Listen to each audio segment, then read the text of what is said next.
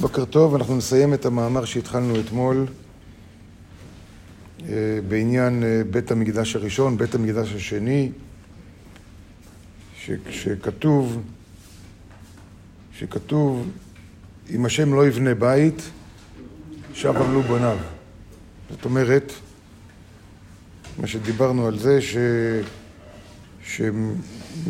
שמכיוון שהרפ"ח, רפ"ח ניצוצות של נשמות באו לעולם ואנחנו צריכים לתקן אותם, אז יש לנו פה עבודה לעשות, והעבודה, העבודה הזאת היא זו שבעצם מחזיקה, החזיקה את בית המקדש.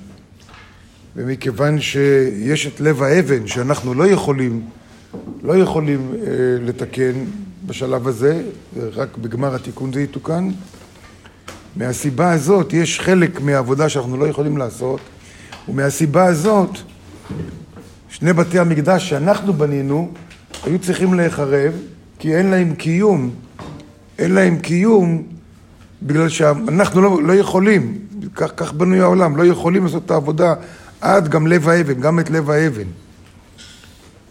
באותה מידה אפשר גם להגיד מדוע הגוף שלנו מת.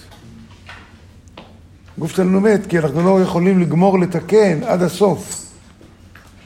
אנחנו יכולים לתקן רק רפ"ח, רק תשע יחידות מתוך עשר. הצדיק הכי גדול יכול לתקן רק תשע מתוך עשר. את לב האבן אף אחד לא יכול לתקן. אף אחד, גם לא משה רבנו. עד כמה שאני מבין, לא יכול לתקן, זה רק בגמר התיקון, הבורא בעצמו יתקן את זה.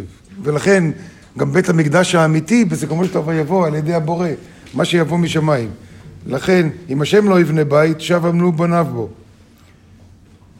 ובית המק... ולכן בית המקדש הראשון ובית המקדש השני, שנבנו שלא על ידי הקדוש ברוך הוא, לא היה להם קיום. כמו שלגוף שלנו אין קיום סופי. וכותב פה הרב אשלג, ואני ממשיך הלאה, שיהיה כתוב, הסירותי את לב האבן מבשרכם, ואז תתוקן המלכות דמלכות, שהוא סוד הבית האחרון. וזה סוד, סוד הכתוב, אם השם לא יבנה בית. היינו, מטרם גמר התיקון, שהעבודה ניתנה לבני אדם, ועל ידיהם נבנו בית בתי המקדש. עבודה ניתנה לנו, אנחנו עושים את התיקון וזה וזה, ואנחנו בנינו את בית המקדש, אבל בנינו אותו על בסיס שאי אפשר לגמור אותו לנצח. על בסיס שחלק מהתיקון אף פעם לא יעשה. לכן שב עמלו בניו, כי נחרבו שני בתי המקדש. אלא לאחר שיגמרו בני אדם את התיקון המוטל עליהם, אז יוריד הקדוש ברוך הוא את ירושלים הבנויה, הוא יוריד כאילו משמיים את בית המקדש, את ירושלים הבנויה, כלומר בית המקדש כבר בנוי על ידי האור, על ידי הבורא, הוא כבר בנוי מלכתחילה. רק הוא לא ירד למטה לעולם הזה, ולכן אנחנו היינו צריכים לבנות אותו.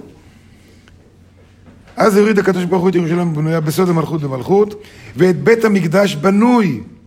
הוא ירד כבר בנוי, שהוא סוד הפנימיות של המלכות במלכות, ואז יהיה בניין עדי עד, אז הבניין יהיה לעולמי עד. ואנחנו יכולים לתרום לתהליך הזה גם כל פעם שיש חתונה, כל פעם ש... אה, יש חתונה בין זכר ונקבה של חיבור הזה בין פלוס ומינוס, בין אור וכלי.